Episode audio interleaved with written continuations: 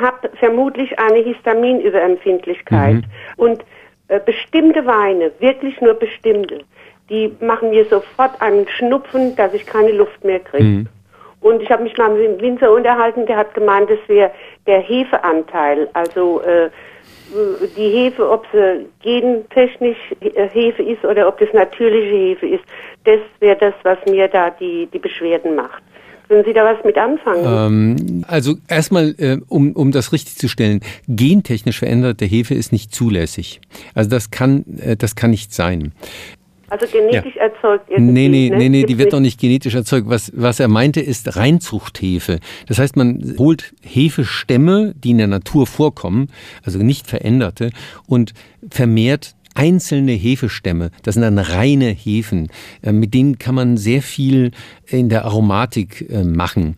Es gibt aber vermehrt Winzer, die hingehen und sagen, das will ich nicht, das ist mir zu uniform. Ich lasse wieder die Naturhefen, das sind dann viele, die im Keller vor allen Dingen vorhanden sind, die lasse ich wirken.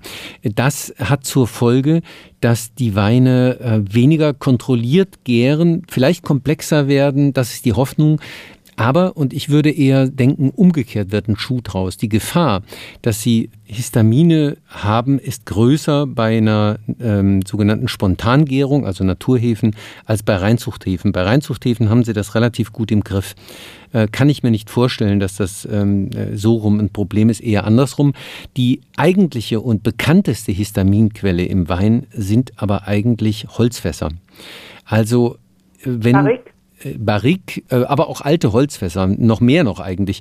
Also der, der gefürchtetste äh, Histaminbomber äh, ist äh, in der Regel Rioja. Rioja-Weine werden traditionell in großen alten Holzfässern gelagert und die haben enorme Histaminwerte im Vergleich zu jungen Weißweinen. Aha, aber also, es ist natürlich nirgendwo angegeben, nein, in einem, in einem, äh, wenn Sie einen Wein kaufen. Ne? Sie haben, Sie haben absolut recht, es muss nicht angegeben werden. Man kann es auch nicht so ohne weiteres bestimmen, das ist gar nicht so einfach. Also meine kann Erfahrung... Auch nicht, das hat auch nichts mit dem Preis zu tun. Nein, ne? Es hat auch überhaupt nichts mit dem Preis zu tun. Meine Erfahrung ist, dass tendenziell ähm, gelagerte, Holzfass gelagerte Rotweine problematischer sind als Tank. Also Stahltank gelagerte, dass rote problematischer sind als weiße. Aber das sind nur Faustregeln. Sie müssen es in der Tat wahrscheinlich muss ausprobieren. ausprobieren. Ne? Ich kaufe dann hier bei einem in, in, mhm. in Rheinland-Pfalz, da in der Vorderpfalz ja. kaufe ich Weine, da gibt es welche, die ich mhm. vertrage. Genau, da kann genau. ich trinken, ich trinke sehr mhm. gern Wein. Mhm. Das, Und dann das, muss ich, äh, mhm. da kann mir natürlich niemand sagen, mhm. ne, ob das ein Histaminwein genau. ist oder nicht. Mit nee. reiner Erfahrung. Also ein guter Kellermeister äh, und, und heute sind ja viele Winzer sogar schon Weinbauingenieure oder Techniker, die haben oft äh, sehr, sehr gute Ahnung von ihren eigenen Weinen, wo da eine Problematik sein könnte oder nicht. Also immer mutig danach fragen, wenn man sowas hat. Histaminintoleranz ist gar nicht so selten. Es äh, gibt viele Menschen, die mit Schnupfen, andere die, ich habe vorhin mal Kopfweh gesagt, Histamin ist ein echter Kopfwehbomber. Aha. Also wenn Sie da empfindlich sind, kriegen Sie von Histamin ganz schnell Kopfschmerzen.